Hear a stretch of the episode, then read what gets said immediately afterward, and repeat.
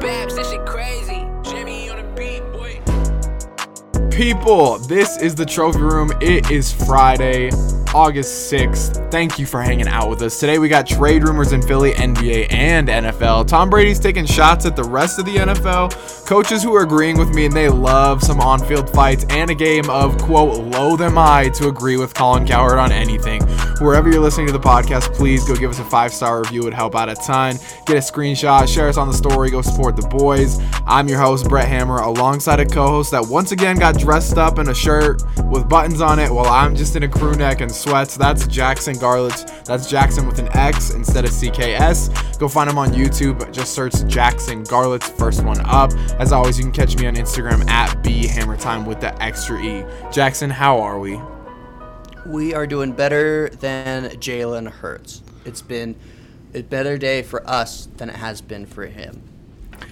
Do you find it weird that, well, dude, there's just like certain me and this. So I'm I'm like kind of dating this girl right now. We're like seeing each other, but I'm not ready to call her my girlfriend yet, and she knows that. So don't freak out if you think that she doesn't know that. She knows. But we are having this conversation yesterday because we were talking about um she was like, oh, I'm just so grateful that like you're not on your phone all the time when we hang out. And I was like, yeah, no, like I feel that. And I was like, I'm glad that you're not on your phone all the time when uh, we hang out. And she's like, really? And I was like, she's like, is that a big deal? And I'm like, dude, I'm telling you right now, like one of the, I haven't learned a lot from dating because dating is actually stupid. Like it's one of the, my least favorite processes in the entire world but this is one thing I have learned. There are certain red flags that are key indicators that let you know whether or not you want to go on a second date with the girl that have really nothing to do with her like front or her personality. And one of those things is how much time a girl spends on her phone when you're with her.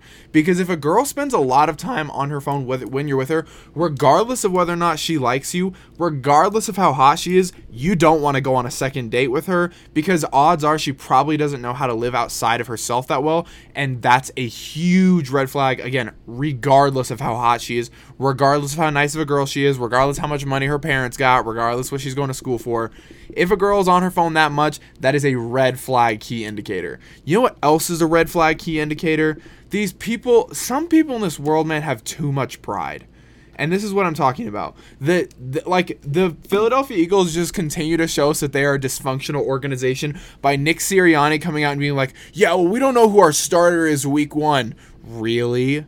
You don't know who your starter is week one. Okay, so let me put it to you like this: your options are you like you just tell me if blind test you have these three options. You don't know what either of them are gonna look like next year. Like you're starting a team, and these are your three options: Jalen Hurts, Nick Mullens, and Joe Flacco and you're telling me you don't know who your starting quarterback is last year when Jalen Hurts started games for you last year and didn't play terrible. And Joe Flacco hasn't been able to put up over 200 yards in the past six years, and Nick Mullens do not even get me started. So the Philadelphia Eagles are that girl who just sits on their phone all the time, and you don't want any part of them. I think to kind of carry on with the analogy, I think it actually reflects a lot less on the Eagles. Uh, although the Eagles have made some garbage decisions in the past, interesting. You have to wonder. You have to wonder because, like, of what you're saying, right? Which I agree with. If you have Nick Mullens, Joe Flacco, or Jalen Hurts, if the decision is that difficult, I have some questions because the Eagles did win a Super Bowl, right? Like, and I'm not like True. people are gone now. But some of the people that were a part of that are still there, and so you have to wonder. Like, it can't be a complete. Like, you can't win a Super Bowl with complete idiots. There have to be some people in the building who know what they're doing. Even if they drag everybody else, there has to be some people that know what they're doing. I think Jalen Hurts. There might be some red flags we don't know about. Interesting. Not, not, I'm not talking. I'm not talking off the field stuff or anything because I don't have any clue. But I'm just saying he was playing last year, and while you're correct, he wasn't terrible. He was not a world beater. It was. It True, was like but he's a rookie it was like- quarterback playing for the Eagles. right, but I, I got some serious like Taysom Hill starting his quarterback for the Saints kind of vibes. Where I was like, he's playing and Yeah, but couldn't winning. I also throw to you the fact that the Eagles haven't had a thousand yard receiver in the past six years and Taysom Hill? He looks a lot worse because he had dudes like Michael Thomas, Emmanuel Sanders, Jared Cook, all people who have gone through a thousand yards over the past six years. 100%, and I totally agree with what you're saying, but I'm also saying that the entire Jalen Hurts conversation. I'm, I'm a BYU fan, right? I make no bones about that. Riley Nelson was our quarterback for a little bit, right? Brought us Who? to- right. That's what I'm saying, right? Basically, Taysom Hill, but with less ability to throw and less ability Oh. to run. Less Right. ability to throw. Right, and he came in fourth quarter behind Jake Heaps, who was like this amazing prospect that BYU brought in, who wasn't playing very well. We were playing Utah State; it wasn't even like that hard of a game, and we were losing. And you put him in there, and he played well for a couple games, right? The shock factor, and then about after four or five games, defenses adjusted, and BYU was trash for the rest of the season, pretty much. I think with Jalen Hurts, it's one of those things where I don't, I don't believe he sucks, but I think that he's very Colin Kaepernick in how he plays, and that once you figure out his game, I think it's very easy to adjust to it because you just realize, hey, no runs up, no running. You can't let him beat you to the outside. You can't let him run up the middle. Leave a QB spy. And I think really at the end of the day, his game's pretty easy to figure out. Whereas like with Mahomes, some someone who wants to like r- like look downfield and always is looking to throw. And I'm not saying that like they're on the same level, so I don't want to like do that disservice, but it's different when you have a QB who's always looking to throw but is dangerous on his feet versus a QB who the second that there's pressure wants to make the run. I think Fair. it might have a lot more to do with how Jalen Hurts is performing in practice and or like just I think the Eagles have looked at last year and they're like it's not sustainable. Yeah. I just know we know from reports that this is a unstable organization. At this point, like what you want, if you have a relationship, if you're in a relationship that is going downhill, the one thing you have to grab is some kind of reality and stability. And right now, you absolutely have none if you're the Eagles. So, why don't you at least try to create some kind of stability by saying, like, giving us, give us a united front? Like, even if you, because like if this was close, which I I don't think it's even close. I don't think it's close that Joe Flacco or Nick Mullens are going to be the starter, or that if they were going to be the starter, that it, they were going to be significantly better than Jalen Hurts. I'll concede to you, I don't think that Jalen Hurts plays anywhere decent at court. Like he'll be average or below average for his entire career. He'll never be better, and I can tell you that because he played quarterback at Alabama, and that's just how playing quarterback at Alabama goes the past 20 years. It just worries me a little bit if you're the Philadelphia Eagles. You had this guy, you brought this guy in for Carson Wentz. You drafted him to be Carson Wentz backup. You got rid of said starter, and now you're not willing to give him the starting job, but you're thinking about giving it to Joe Flacco or Nick Mullens. That's a red flag to me. That lets me know you don't know what you're doing. And honestly, if that's the case, I see um, Jalen Hurts at some point. I mean, the odds of him being the Week One starter have gone down since this whole trade rumor to the Deshaun for Deshaun Watson has come out. But I, I don't think if you're a Philadelphia Eagles fan, I, I'm really sorry, and I'm honestly not totally sure how you won a Super Bowl. I think on top of it, when a team is either succeeding or attempting to turn it around successfully, I think that you build an identity. You have an identity But about you that you exactly, but they don't have one. And I think what the Eagles have a problem with is they're stuck between a rock and a hard place where they recognize that they don't have an identity. And Jalen Hurts, I don't think, is the identity long term they want to go with. I understand, like in the short term, they might not have any choice, which is what you're saying. exactly. But, but I think like you look at like the Detroit Lions, right? Dan Campbell, right? The whole meathead Detroit kind of vibe that is given off that's my guy. that that is the kind of like even if Detroit sucks this year, which would not be a surprise, it's Detroit. But even if they suck, man, they will be the Dan like they're not the Detroit Lions. They're the Dan Campbell meatheads. That's what they are. And that's something that they're going to coalesce around and that they're going to form kind of a team basis around whereas with people like the Eagles and even people like oh, like not like like the Panthers. They don't have an identity. There is no identity, and because there's no identity, there's no team unity around a mentality or player.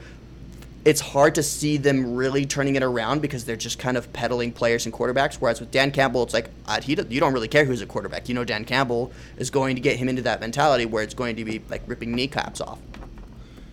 Um, yeah, that I actually you should be really excited. Um, you should be really excited if you are a Dan Campbell fan or if you're a if you're a Detroit Lions fan because like you said, like if you're gonna lose as the Detroit Lions, at least you're you are losing going uphill with this guy because you know that he wants to be there, and that is a perfect example of what he said. Okay, so we had this conversation. It was on Tuesday, Wednesday, about fighting in the NFL because there was this massive fight at Giants practice. Three guys retired. There were 91 people supposedly involved with this fight, and everybody's all upset. But then there was a fight at Detroit Lions practice no one has retired and dan campbell came out and he said quote yeah i mean i was fired up because they're competing man it was good to see both of them two young bucks going after it they were look we had a pretty good idea of amon ra you know the sun god so one of the players what he's capable of. His aggressive his aggressiveness shows up. It would show up on tape. This guy will mix it up and there's so i i agree like i like to see the fighting on the field. I think it shows like you don't see scrubs because everyone knows that one kid from high school who always acted like he was gonna fight, and then anytime there was like one opportunity where he was gonna do it, he didn't do it. The like you, if you're fighting at practice, you are probably not afraid, especially on a football field. And then also we have Dan Campbell coming out saying that he drinks. So uh, where's this story? Okay, so Dan Campbell, I don't know a lot about coffee. I am a caffeine person, but I don't drink coffee. Obviously, I, I will probably pound a monster a day when I wake up to go do BYU Sports Nation in the mornings. But um, let's see. Detroit Lions head coach Dan Campbell starts the day with two 40 ounce coffees with two shots of espresso each. I don't know how much coffee that is, but there's a lot of people on the internet talking about how this is like like would supposedly make you throw up every day. So there's good news to be had if you're a Detroit Lions fan, and I love the meathead mentality because you know that this guy wants to be here, and you cannot say that for a lot of people in Detroit. Yeah, I don't even know if you could argue that Jared Goff wants to be there.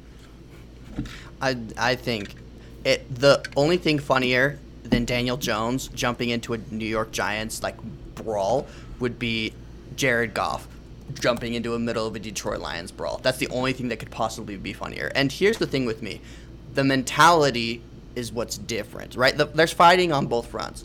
But in Detroit, like in the Detroit Lions scenario, they are battling, right? The whole thing is that it is competitive and they're battling with one another. Whereas with Giants practice, it doesn't seem like it's competition so much as it is frustration. Which exactly. Is why it results with people retiring. People are frustrated, and I think if, if you want to know where to go to survive when the ship starts sinking, you follow the rats, and people are jumping off the ship.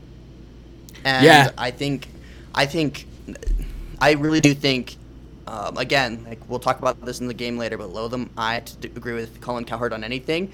I do think one take the like one of the takes that he had that was actually pretty correct uh, was that the Giants got him weapons there are no excuses for Daniel Jones if he doesn't if they don't do anything this year. And I think at least looking at it right now, it's not off to a very good start.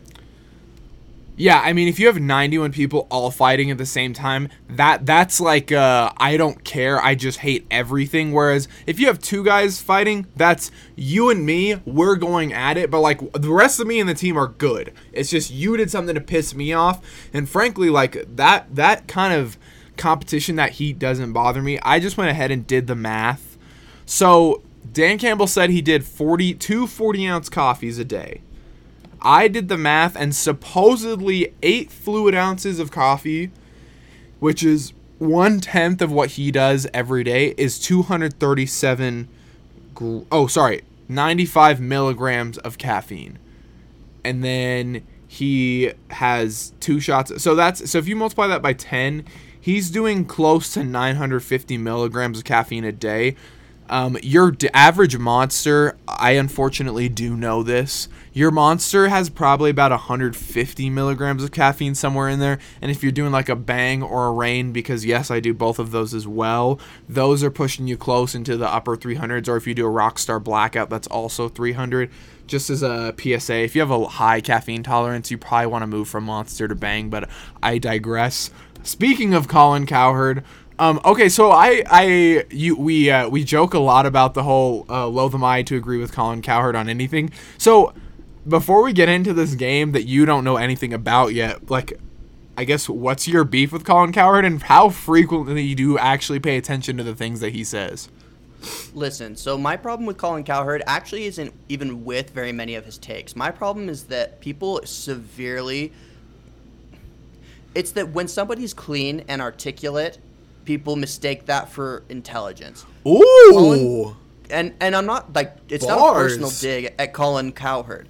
It's that when Skip Bayless says things, we know that they're stupid because whenever he says things, they usually number one, they trigger some sort of mechanism in our brain that lets us know how much BS is being spilled, but also it usually contradicts the things that he said t- 10 minutes earlier. When it comes to Colin Cowherd, Colin Cowherd is more consistent, but Colin Cowherd literally sees ghosts everywhere. Every single thing is a narrative, every single thing is a world ender, every single thing is reflective of the society that we live in. And Colin Cowherd honestly gives me some really smug Portland vibes where it's That's this- where he's it's that- from, so well, and and that would make sense. But my problem is that he leans into it. It's that Colin Cowherd, his takes are just as stupid as Skip Bayless's takes. interesting. Most of the time, but Skip Bayless plays into the whole. He's like Donald Trump, right? Where Skip Bayless leans into it, right, and is like egging it on because he knows that there are haters and like he's like blowing kisses to the crowd. Colin Cowherd is that individual who has the stupid takes, maybe not the same takes, but stupid takes. But then if you disagree with him, it's you're just wrong. You're just wrong, and that's okay. I'm right, and it's like, well, no, there are things that are objectively true, right? Like this this Baker Mayfield problem that he has. I'm not a Baker Mayfield fan, personally. I'm not. But this thing where he's like every single thing that goes wrong with the Brown, the Browns sucked long before Baker Mayfield got there True. way before that. And so that's my big problem is that just at, at the end of the day, Colin Cowherd likes to spin narratives out of things that are not true. And he just and he he'll target specific things and then he'll never go back on them pretty much ever. Um, and it's at least Skip Bayless is like, yeah, I'm being a troll. Colin Cowherd actually thinks that like his takes are correct and then tries to spin a narrative and a worldview. And like it's that reality typically molds you and I. Colin Cowherd, people like him, try to mold reality to them. And that's not how it works. And it, it, it makes you look really dumb at the end of the day when you say something really stupid and everybody's like, no, that's obviously not correct. And you're like, well, you're wrong because you're wrong. No, you can have an opinion on something, but that doesn't make it correct. all of the reasons that you hate Colin Cowherd are all of the reasons that I love Colin Cowherd. Just because Right. I think if you running a simulcast, which uh, for a lot of so for anyone who doesn't work in sports media, which is most people, running a simulcast is probably one of running a successfully productive and efficient simulcast. And what I mean by simulcast is simulcast and is anytime you are running a radio show and a pot and a TV show at the same time. I'm not talking about It's running a massive, it's a massive organization. exactly takes so much work. and i'm not talking about because there because like i work on a couple shows at byu tv and what they sometimes what we do is it's a tv show and we just record the audio and post it as a podcast afterwards. That's not what i'm talking about. Because with the radio show like it's just the format's differently. Running a running a simulcast is one of the hardest things to do because you have to entertain people who are watching and entertain people who are listening at the same time which i think is why it becomes so imperative. I love Colin Cowherd's taking on turning a story into a narrative that flows with a timeline. I enjoy that. I think that's why he's so successful. You and I agree that's why he's so successful. I just happen to like it. You happen 100%. you happen to not. So, because because Jaxon loves to spit uh on Colin Cowherd, we're gonna play a game. So Colin Cowherd today on his show, or I guess it would have been yesterday.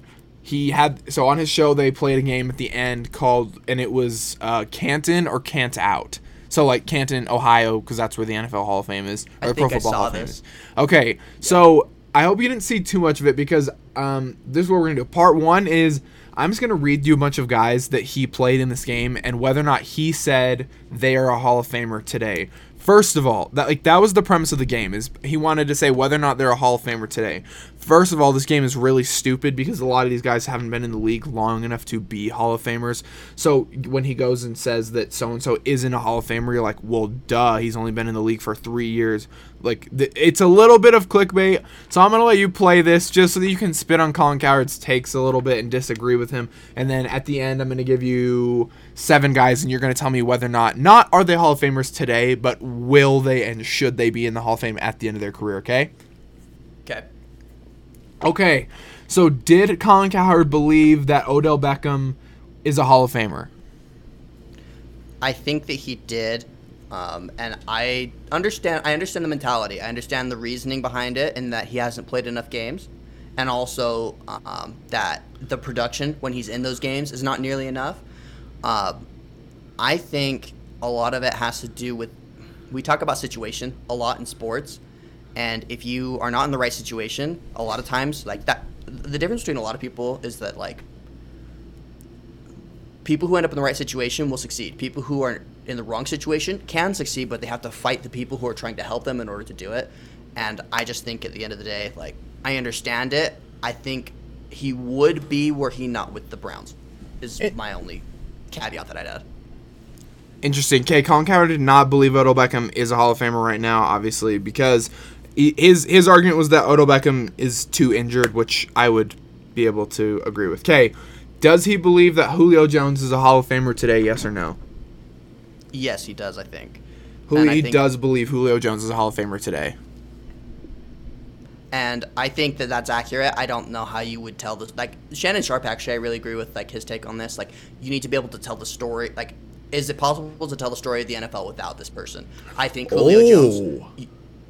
I think Julio Jones is actually someone that you would need to include in the story of the NFL in order to tell that story. And so I think actually, like including him in the Hall of Fame, it makes total sense to me, just based on production and also like just legacy. That is so deep. I love that. Like that's a take of the day. Someone's a Hall of Famer if you can't tell the story of the NFL without them, or a story of the NBA, however you want to call it. Um, okay, Travis Kelce is Travis Kelce a, a Hall of Famer today or not, according to Colin Cowherd?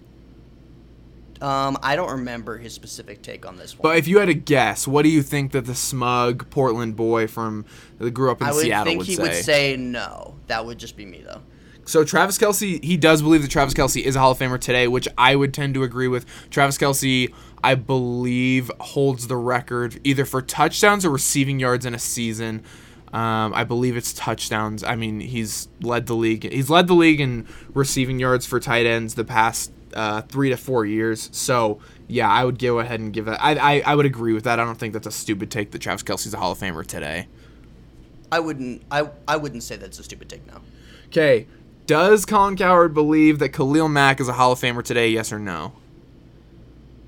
I don't remember, but I think he said that he is not. Not He, positive. he does believe he's he doesn't believe Khalil Mack's a Hall of Famer. Yeah or no on that? Um, I would say it's borderline simply because of dominance. I think that Khalil Mack is extremely dominant. His like, who, like it's Khalil Mack and who else when it comes to that position? Like Fair. who's even in the stratosphere, right? And at at at the end of the day, this is my personal belief. If there is a point within your NFL career that somebody can say that you're the best I think at some point you're going to end up in the NFL Hall of Fame. And I believe that Khalil Mack is there.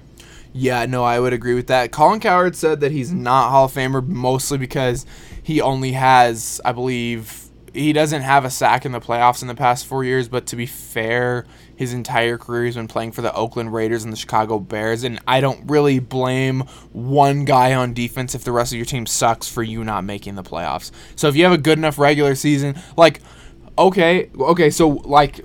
I mean, I'm just gonna hop down and I'll just give you one. He said J.J. Watt is a Hall of Famer. Yes, uh, which we would all agree with. Tell me, do you want to Yeah. tell me how many sacks that J.J. Watt has in the playoffs in the past, let's say, five years? Zero, because the Texans haven't made the playoffs in the past five years. I mean, they might have. I think they might have made it once in 2017 and maybe last year. But like, like the Texans are just so bad that I'm not gonna hold it against J.J. Watt that they don't make the playoffs. You know what I'm saying? He played for the Bears, who have had like an anemic offense for forever. He Exactly. Had Jon Gruden. Jon Gruden owns the Oakland Raiders. Like he like the, the owner of the Oakland Raiders is Jon Gruden. Like let's be really clear about that. I don't blame anybody on defense or offense in the Oakland Raiders situation, and I don't blame anybody on like defense carries the Bears whenever they win. And so I don't know. How, I don't understand how you can make that take. Okay. So he said, "Do you think he thinks that Matt Ryan is a Hall of Famer today? Yes or no?" I think he would say no. Okay, he said no. Yeah or no on that? Um, see, this one I'm actually really split on, simply because he's he's has a lot of mileage on him, and he's actually fairly consistent. The problem is that Matt Ryan, Matt Ryan is like the opposite of Tom Brady, where Tom Brady is not super athletic but overachieves. Matt Ryan is like the Tom Brady kind of mold athletically, but never overachieves at all. True. Right? He's either at expectations or he's a little bit below them.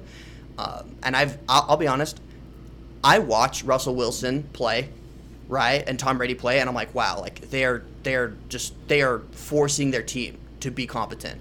I have never watched Matt Ryan play and been like, wow, he's raising his team. I have always been like, yeah, he's a game manager, a really good one, but he's a game manager. I would submit to you that I believe Matt Ryan is a Hall of Famer only because his career average is. I don't have it right here in front of me, but his career average is actually a lot higher than what you would believe it to be.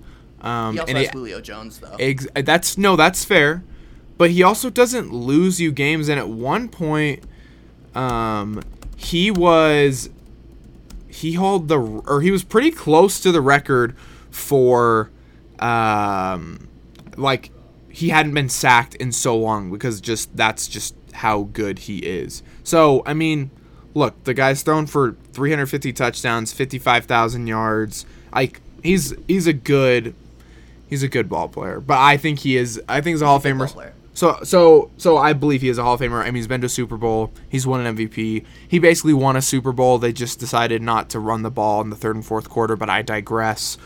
Um, Actually, that is fair because also, I I watched I was watching the Saints game last year uh, when they played him twice. Like I watched both the Saints games, and he was running for his life. Like he had, li- it was literally, it was like you and I were out there playing offensive line.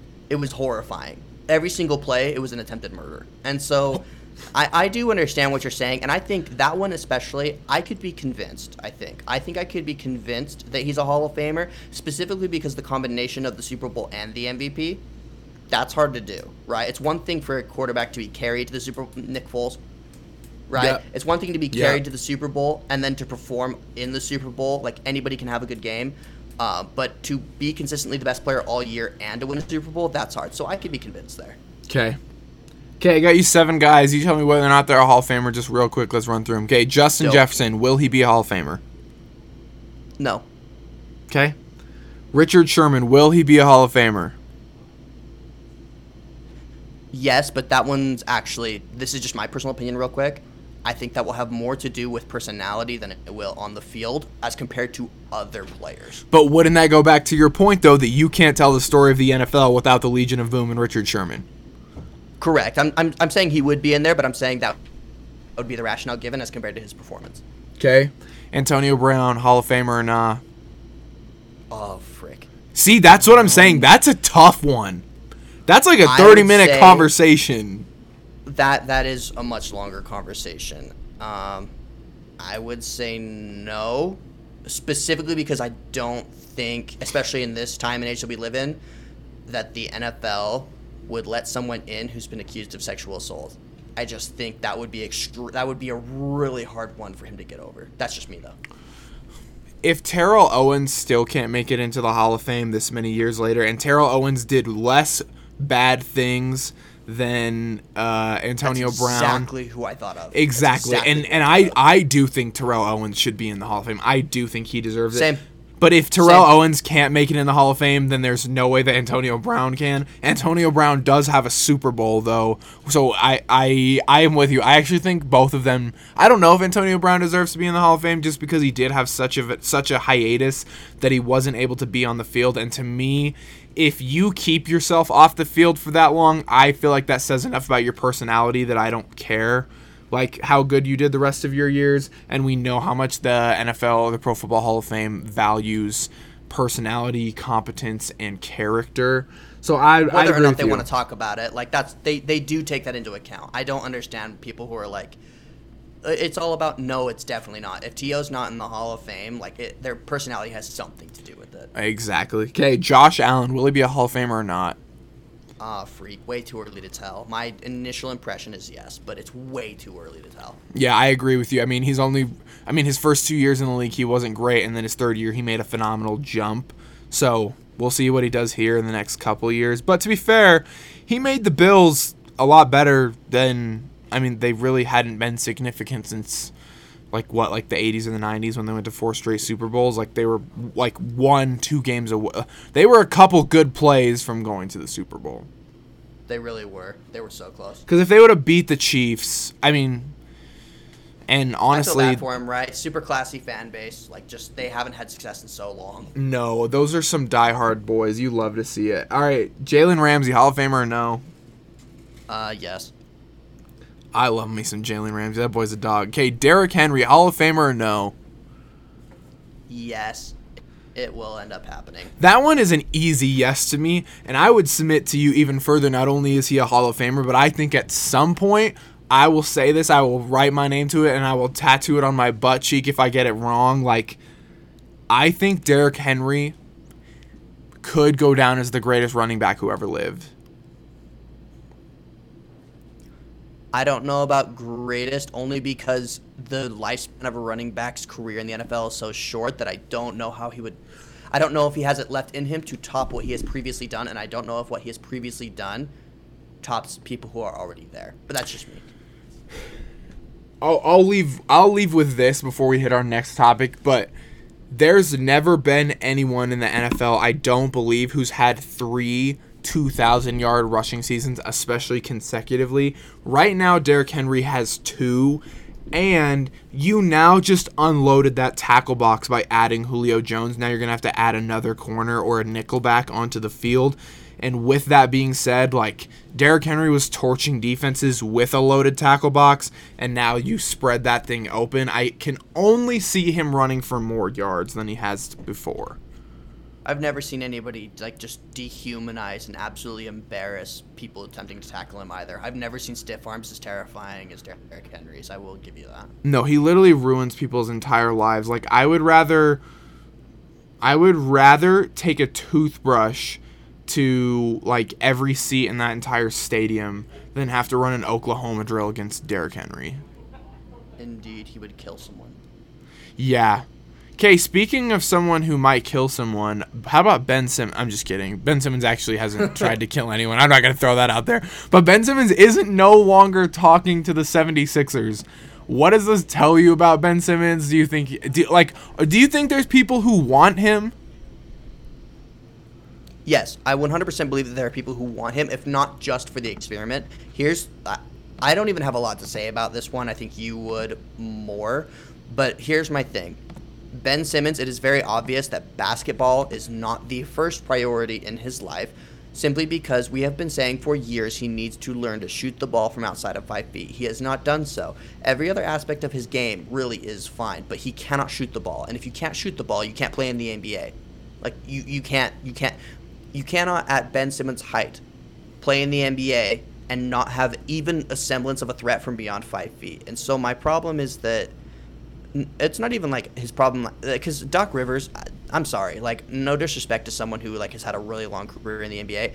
That's stupid. Him like his post game comments were so freaking. Oh, uh, they were so like to me personally if you have a problem with ben simmons then figure it out but immediately after a game you as a coach should Yeah. know better than to especially to your second best player on the team like someone that you tanked for it is such a stupid idea. Unless you already this. knew you wanted to trade him. Right, but then my question is like who, who like who made Doc Rivers the person who gets to decide that? Is You Doc I mean? Rivers the director of basketball operations in Philly? Because I know he's been that before. So that would make me for the uh Clippers? yes. Yeah, yeah, he was. I think Daryl Morey is the one who's controlling trades though. Okay. So if you're Daryl yeah, so yeah, he and- was he was removed from the yeah, he's not. And so if you're Daryl Morey, if you're watching that press conference, how do you not just lose your mind and th- start throwing things at the television? Yeah. Right? Or start. I, I don't. And I just I think Ben Simmons has proved that basketball is not his first priority. So I don't have a problem with the 76ers wanting to trade him, right? And use him as trade fodder because they want to make their team better and they know that he's not committed in the long run. I don't have a But your issue is that they basically devalued the trade value by coming out and telling everyone they didn't want him anymore. Immediately. Immediate like it, it Deshaun Watson. You know what I mean? Yeah. What the Texans did makes no sense. It makes no sense to be like we're not trading him, making it very obvious and like devaluing like the value of the asset and making it very obvious that when you're going to trade him, now everybody else has the leverage. It doesn't make any sense to do that, and it's the same thing here with the 76ers. It makes no sense to be like, yeah, like basically after, like in that in that press conference, right? Like right after, yeah, our point guard sucks, can't shoot free throws, it's garbage. Well, now everybody's like, well, I mean, you guys told us like he sucks and like can't shoot free throws. Like, I don't know why you want us to give you like so many picks for that. You know what I mean? I just, I don't, I don't understand what the 76ers specifically were doing. Yeah. It would almost be like if you if you wanted to set I don't know, maybe this is just me, but I've had this before where like my friends want to set me up with a girl and I'm like and but like they're perfectly single and not dating her and I'm like, "Okay, well if she's so great, then why aren't you dating her?" And if you're not dating her, 100%. that makes me think that maybe there's something I'm missing, and maybe it's just that you grew up with her and she's like a sister to you. But like the principle is the same. It's like, eh, dude, if you don't want to date her, why would I want to date her? And if you don't want to date her, and she's yours, then I I, I don't want to run this analogy to the point where we're trading women for cash. But like like in but like if if the 76ers don't want Ben Simmons, then you now just told the league, hey, we are willing to deal him for a lot less than we would have been if you thought that we still wanted him.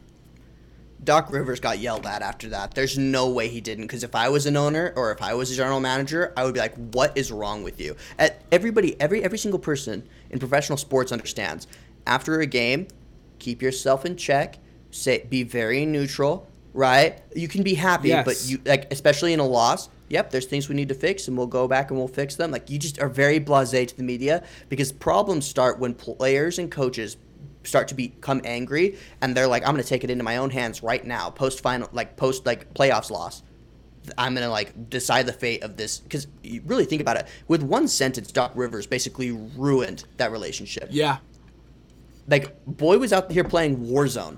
Cares more about that than like like Yes. than improving his free throws? You really think it was going to take like a world altering event in order to shatter that relationship? It was probably gone halfway through that series and now you basically cut the string and not only did you cut the string you dropped the meat on the floor it's been there for 30 days and now you want to trade it to people and i don't understand how you think you're going to unload that at least not with a significant like downgrade from what you could have gotten Yeah, so reportedly the relationship's beyond repair. He's not even taking Joel Embiid's phone calls. He said he doesn't want to be traded to the Raptors or the Blazers. This is what makes me want to continue the narrative that he doesn't care about basketball that much because he's not open to going to the Raptors or the Blazers, both of which he could go be the star and they have a decent enough foundation. He probably could get them to the playoffs. He is, quote, open to getting traded to one of the California teams. And isn't if you're crazy if you're Which just he's saying, already there every weekend anyway Exactly. If you're telling me the the only thing you care about is the location of the place that you're playing, and you, all you care about is that it's in California, and it's not like he's from California, so that's not the thing. It's not like he wants to go home. He just wants to go somewhere where the lifestyle is easy, the fame is easy, and you get it regardless of whether or not you win. Okay, I'll toss this one to you, Ben Simmons. You're open to getting traded to California. How about we just say, look, you know who also doesn't shoot the ball incredibly well, but is a very good basketball player? De'Aaron Fox. How about we just swap you for him? And the Sacramento Kings are desperate enough that they might take that deal. Please do it. I would. just, can you imagine Joel Embiid and De'Aaron Fox playing together, and they have a good enough three point shooting around him? You get an upgrade at, and he plays decent defense. He can shoot the ball. That is a major upgrade, and I, like I said, I think the the Kings are desperate enough that they would take that deal. even just to like be a part of that and to potentially because you know that they would force the 76ers to give up assets you know that they Yeah. would force them to like I'm, we're taking this thing for you we're taking this l like it's not like they have their reputations to protect they're the kings but here's here's my other thing tinfoil hat i'm gonna place right on my head real quick you cannot conv- you you cannot convince me that the Kim Kardashian, like not Kim Kardashian, but like the Kardashian curse, you can't. Not only can you not convince me that it's not real, you can't even convince me right now that it's not coordinated. You cannot convince me that there are not NBA Oh. executives out there trying to get the Kardashians to date players of rival teams. You can't convince me otherwise. It's a hundred percent a thing. It's oh my gosh, like they they date people and they ruin them. Just every aspect of their life, down the like and be, obviously being facetious, the dude's getting paid millions of dollars to play Warzone. But like, the if you date a Kardashian, I'm scared for Devin Booker. Someone needs to rescue my boy, and they need to get him out of there because holy cow, it is real. Dude, this is some 10 things I hate about you type stuff. Some Heath Ledger RIP. Really though. Just paying people to date other people for your own personal gain. Okay, I mean, De'Aaron Fox is a 45% career uh, field goal shooter. So, oh, mean, I mean, he's 33% from three, which isn't horrible. And here's the kicker: he's 72% from the free throw line um in his whole career, which is more than you could say for Ben Simmons.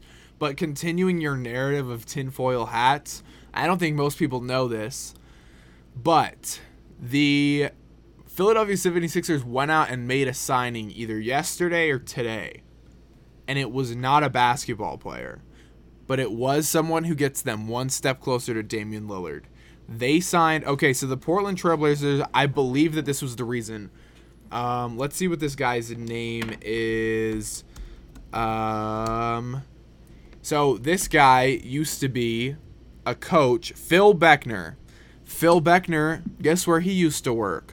Weber State when Damian Lillard was there. Coincidentally, now he was working for the Portland Trailblazers, and now the Philadelphia 76ers have signed Phil Beckner to be there as a, as a consultant, as a trainer, consultant to the coaching staff. He's already working with Sixers players. Becker is a former Weber State assistant coach and longtime trainer for Damian Lillard. I love this. I I don't know I exactly what it means. theories. I, I know, but. I, can't remember who it was. Somebody at one point was. Uh, I mean, somebody got a lot out of before we knew where Tom Brady was going. There was a lot that we got out of um, uh, Tom Brady's trainer. So I think this is a huge thing. If you if you're trying to get Damian Lillard to come there, hiring his trainer is a huge deal because it's like, look, we're willing to do everything to get you. And I mean, you tell me if you think this is legit. Is it at all possible they're pretty sure that they're going to get him, and this was an easier deal to get done first before they got the Damian Lillard deal done? So they just went ahead and pulled the trigger on this. I think the problem with that, like just like that general line of thinking, think about like the Aaron Rodgers one, right? It's way easier to have the really difficult conversation with Aaron Rodgers and then go and get Randall Cobb afterwards as an afterthought from the Cowboys, as compared to doing the little thing in the hopes that the big conversation Yes. goes well. And so I think if if what you're saying is the case, they are so beyond still because here's the thing like every sports every sports league has a problem with keeping secrets like they just suck at it the nba cannot keep a secret from a soul you know everything that's going on in that league Yeah. all the time because they are just with if you have Wojnarowski like if if you have Woj and Shams anywhere within like 100 miles of where you are it's getting out it's getting out at some point. And so if they if this is the case, it's the greatest cover up in the history of sports. Like I don't know how that conversation, especially since it died so quick. You know what I mean? Like the Damian Lillard, or like we don't really talk about it a whole lot anymore because Damian Lillard was like, if it doesn't come from me, it's not real. Yeah. And we kind of dropped it, right? Just to like, just in general, sports media dropped it. And I do not like if that's the case that that's been happening. It's the greatest fake out I've ever seen. But I'll add this to you. He's probably not doing a whole lot of talking with his agent because he's a little busy right now. He's A, not even on the continent, and he's B trying to win a gold medal. So if if it's I think it is somewhat possible that maybe he was like, "Hey, yeah, I'm ready for this to get done. Just let me get back first. And so they're like, "Okay, we're pretty sure that he's going to we're going to get a deal for him as soon as he's like back in the country. Let's go get out go out and get this trainer to let Damian Lillard know like we are worth him coming here because we're focused on him." I mean, yeah, no, I could I could see that happening. Um, it would definitely a lot of players like let their agents like determine things for them, right? Do things for them, determine where they play. I don't see Damian Lillard being that individual, so I think he is directly involved if it's happening. And so it would make sense what you're saying. I don't know. I while we have our tinfoil hats on, like I see where you're coming from. Huh. Well, I mean, he doesn't have a no trade clause, so he could. They so they wouldn't even have to work directly with him. So maybe the so the Trailblazers could do this deal without him. He doesn't have any choice. So it, it is possible. Um, speaking of uh, things that are sus, I just saw this story and I forgot to bring it up while we were talking about Julio Jones, but. Titans receiver Julio Jones and former NFL receiver Roddy White, who both played together on the Atlanta Falcons uh, like five, six years ago, have been sued, which isn't uncommon. However, the, the uh, qu- uh, according to Pro Football Talk, the lawsuit alleges that Jones, White, and multiple other defendants have sold since March 2021 a whopping $3 million per month of cannabis products. Here's the kicker on the black market, and that they're laundering money arising from those sales. there are only two responses to that story. Either A, this is the freaking funniest thing I've ever heard, and who, like you're like if, if you're an NFL player and you do like if you sell weed as an NFL player on an NFL contract, you're an idiot. Like you don't have enough IQ else to lose in a football game. Like you're an idiot. Especially if you are making Julio Jones level money, you are a freaking moron. If this is fake, right, which is my suspicion that like this is a person that just wants money, if that turns out to be the case, I want to know who promised him a hundred bucks in order to sue them for this because it makes like it's so outlandish, it's so wild. I don't know. If, if especially like people, pe- most people don't even care if you're like selling weed openly, right? I, unless I guess. Like, But he's the- selling the it on the black market. Right, and so if he's selling it on the black market, I, it makes. If this is true, Julio Jones is quite possibly the stupidest player in professional sports since J.R. Smith. Also, bro, don't even hate on my man J.R. Smith. I love that boy. What I No, want to know. He's the stupidest player I've ever seen. Yeah, my buddy one time, I had a friend who worked at a movie theater in Vegas, and she said one time J.R. Smith came in just plastered to a movie theater. Like, this was not a bar. He was at a movie theater. Granted, it was Vegas. And he walks up and he goes, Where, "Where's where's the bathroom?" And she literally like, "It's a it's a movie theater. I don't know if you've ever been to a movie theater before, but like, it's literally the easiest place to find the bathroom anywhere. There's like three hallways and there's four bathrooms and they're all marked." She goes, "It's literally right over there. It was like 20 feet away." He goes, "Where?" And she's like, "It's it's. I'm sorry, sir. Like, it's right there." She had to walk him to the bathroom because he couldn't find on his own because he was so plastered drunk. My thing is, I, I don't know. I don't know how much you know about the black market. I don't know that much about the black market. But what would be the reason for someone selling weed on the black market when it's legal? It would be about avoiding the taxes that are involved with it. you don't have to pay taxes, and so if you sell it, like, it, the I don't know, like it would depend on what you did with the income. It would depend on the player being intelligent, right, or having an agent that's extremely slimy, like a financial accountant. But it would most likely be to avoid the taxes, or if the weed is laced with something that isn't legal, they would want to avoid the ramifications of that. But either way, like if you're if if you're making millions and millions a year and you are making money selling it on the black market, you're the stupidest person known to man. Like there's like there I don't even have words to describe it. It makes me wonder because one of the things that I'm coming to learn more and more about the legal system is that you can get away with murder if you have a good enough lawyer. OJ OJ Simpson told all of us that that you could get away with a lot of things if you get the right legal team.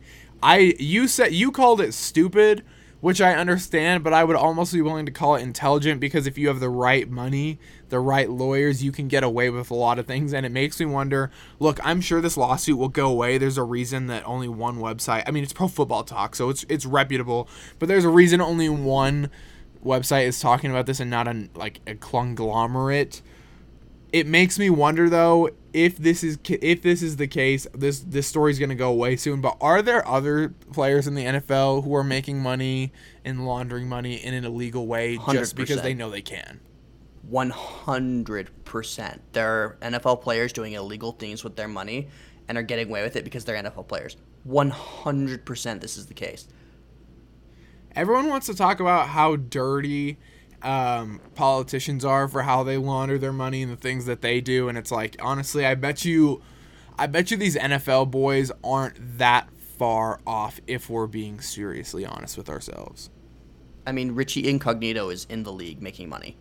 Oh shoot! Like, bro, you're gonna tell me that like people aren't doing like illegal things on the side. Like, here's here's the also the other thing, right? Um, this has nothing to do with anybody's race. It has nothing to do with anything like that. But the issue is that a lot of these most most of these players, regardless of race, did not come from wealthy families and then make it into the like call like make it into college and then get to the NFL because there's usually a certain level of hunger that you need to have in order to get to that level. And that's what poverty usually provides. So most of these players were individuals who were middle class and lower who ended up making it in the NFL. There's not a whole lot of Ivy League kids that are actually in the NFL. The problem is you do stupid crap with money when you don't understand that money is a tool and you just see money as a reward. When you see money as a reward, you do stupid crap with it. And other people, it's much easier for people to convince you to do stupid crap with your money. I, I worked at Fidelity for a little bit, and obviously, like, I'll never disclose, like, the, like the people that I talk to, right? Because there's rules around it. But let's just say I talked to individuals who made, like, some of the most filthy and ungodly amounts of money I've ever seen. I've never seen so many zeros, right? In some of these accounts that I'm looking at. And it's because these individuals see it as a tool to make more money and they're not selling weed on the side because I can see it if they are.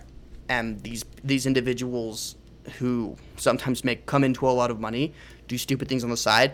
I don't know. That's what makes me think that like the Julio Jones story is kind of bunk. Is because it's like you can be getting sued for it, but whether or not it actually happened, it would be hilarious if that was the case and some guy sued him for this and he got caught by some dude, maybe the guy he was selling it to, and then this guy makes money from it. It would be freaking hilarious. How do you even get to, maybe this isn't a conversation for this, but like how do you even I don't even know how to find the black market. How does a nice just normal wide receiver like Julio Jones even with whatever background he has, how do you like um, find the black market and say, "Hey, let's start selling weed here?" Cuz I'm pretty sure you could sell weed illegally without having to sell it on the black market. The black market's pretty intense. You could just sell it to Joe Schmo down the street, launder it a different way as opposed to selling it through the black market. Also, like it would depend on the definition that you're using to like in order to say black market, because a lot of people just think if you're not selling it legally, it's on the black market, Oh, okay. and that's not what it is. And so a lot of times the definition that we're using is so beyond broad. Uh, I mean, Google defines the uh, black market as an illegal traffic or trade in officially controlled or scarce commodities. So I think it's basically anytime you sell anything illegally. So maybe just the fact that they're laundering this money. So it is exactly what you were saying. Like it, it it's just that they're doing it illegally, not necessarily that they're doing it through some sketchy organization on the dark web or anything like that. Right. And I don't know. I just think I think I don't know. I I think in an NFL, an NFL player spends most of their day worrying about football. Right? If they're if they're good. They end up spending most of the day like day wondering about football. And then also you have to understand they have families on top of it if they're married and they have kids. Right? Like they, they have family that they have to deal with. And then on top of that, they usually have business ventures. Right? And so it would be extremely interesting to see where on earth they had the time to begin selling weed on the like on the quote unquote black market. It would be extremely interesting to see where it was on that calendar that that thing got scheduled in. I mean, neither Julio Jones or Roddy White are married, so or nor do they have kids. So I don't think this would worry them a ton. Speaking of someone who doesn't have kids, before we wrap up, do you have an issue with the USA with USA basketball not accepting Trae Young despite him saying that he wanted to be on the team? it depends on the reason, and because I don't know the reason, I can't really say. At the end of the day, if your reason was something to do with timing or something to do with like conflict, I like, like if the roster was somewhat already set, that would be the case. I haven't seen the official report, so I don't know the specifics. If the if it was based on talent, I have no idea how Keldon Johnson got on that roster. Like I have literally no idea. So I just I think it's up to the specifics. I don't know. So here's the Atlanta Journal Constitution. They wrote a story about it. So Jerry Colangelo is the managing director of USA Basketball, which basically means he's the GM. Um, He said Trae Young's time will come, but it just isn't now. Um, said, "quote I'm happy he wants to play for USA Basketball. He's done really well in the NBA, but predicated on what we felt we needed, he didn't fit the bill this time around. He's a young player. He has a future with USA Basketball, but it was the option. The opinion of our staff that it wasn't now. It's for others to make the declaration you made a mistake. that it's for others to make the declaration you made a mistake." Um, I 100% disagree with this. I think the reason I this is I Coach Krzyzewski and uh, what's the guy's name who is now currently coaching USA basketball? Fountain of Youth boy. What's his name? Um, like Gregg Popovich? Yes, Gregg Popovich. They are very different coaches. Coach Krzyzewski is able to take a bunch of studs that are basically all stars in college and get them to all play together, and it works really well. Gregg Popovich has never shown the ability to do that or to believe in that, hence why all of his Hall of Famers were like the least socially relevant Hall of Famers of all time Tony Parker, Manu Ginobili, Tim Duncan, and whoever else you want to throw in that group. Um, I think part of the reason that Trae Young didn't make this team was because of the way that he plays basketball, because he is a big, very flashy type of ball player, which upsets me because you're seeing this play out. I don't care how you think basketball works at the highest level, but I'll tell you what, like we tried the whole, yeah, let's play team basketball and get a bunch of role players and put them together with a couple of stars, like this Keldon Johnson move. Yeah, well that's not working. Like it's not. Dr- Draymond Green is not a world beater. The way that this team has always been constructed, always you took the most flashy players, you took the best dudes, and you put them all on a team together. You put LeBron, Kobe, or LeBron, Kobe, Melo, Kyrie. You put all these boys together on the same team, and they went and they just ran amok on everyone else. If everyone else was good enough to beat you in a team form of basketball, then that might not work.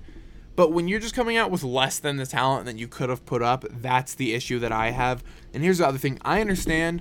Look, like there has to be displacement then. If you want to take somebody, if you want to put somebody on, you have to take somebody off. Okay? Keldon Johnson, he's a guard. I think you could take him off. Devin Booker just got done playing in the finals. You could argue that he's tired. I think you could take him off. I think you could take Jerami Grant off. Granted, he's a forward. I would take Trae Young over Zach LaVine. I understand that's not a popular opinion, and I also think that if you had another forward, you could swap Dray. I mean, they're pretty heavy at forward. I think Trae Young's better than Jrue Holiday, and I also think he's better than Draymond Green. So I do have an issue, especially when he told you he wanted to play for them, and you had spots come open, and you still decided you didn't want him when he literally led the Atlanta Hawks to the Eastern Conference Finals, and they lost to the NBA champions. Did the report state when it was that Trae indicated that he wanted to play? Because I know a Um, couple of these guys have indicated for a while that they wanted to play. Uh, he. Um, let me see. He was snubbed, and he came out and was upset about the snub. Um, July fifteenth, which was like three weeks ago, which was before the Olympics started, and he was out of the playoffs for long enough that you could have still got him. I understand that. I think also, I'm not saying that like this is a good reason, but like it is a reason that could have been given. You look at some of the guards; those are some ball dominant guards they got going at like the guard position. You have Damian Lillard, you have Zach LaVine. Um, Jrue Holiday is more of a defender than like a ball hogging guard. Yeah, um. Devin Booker is there. So it, um, and then obviously Keldon Johnson. So the thought process is it is there is potential that part of the reason was they didn't they already felt like they had a lot of ball dominant guards, and so they got people like Kel, like Keldon Johnson, Jrue Holiday to be more defensively minded. Um, like like you said, I think he's better than both of them. But that could be another reason is that if they wanted a little bit more, it explains why Draymond Green is on the squad because Draymond Green's not an all star, not anywhere close. And so if you're wanting like defensive grit, then Jrue Holiday makes sense. And I'm not I'm not super familiar with Keldon Johnson, so I can't actually really say with that one. I mean, he tweeted out that video, the classic um, Last Dance video of Isaiah Thomas saying, I met the criteria to be selected and I wasn't. And I agree. He met the criteria. He wasn't selected. Hopefully, we meet the criteria for what y'all's favorite podcast is because we know we're the bomb. I saw a lot of people on social media out here this week posting, What should I listen to this week? What podcasts are good? And I don't care what category people were asking for. I'm telling y'all, you should listen to the Trophy Room. You should come hang out with us because we're going to tell you everything that's going on. And we're not stupid. We're not here for clout. I wish we were because we might be better at our jobs as a result. But we're gonna have a good one. Hope y'all enjoy your Friday or your yeah your Friday, and uh, we will see y'all Saturday morning. Sheesh.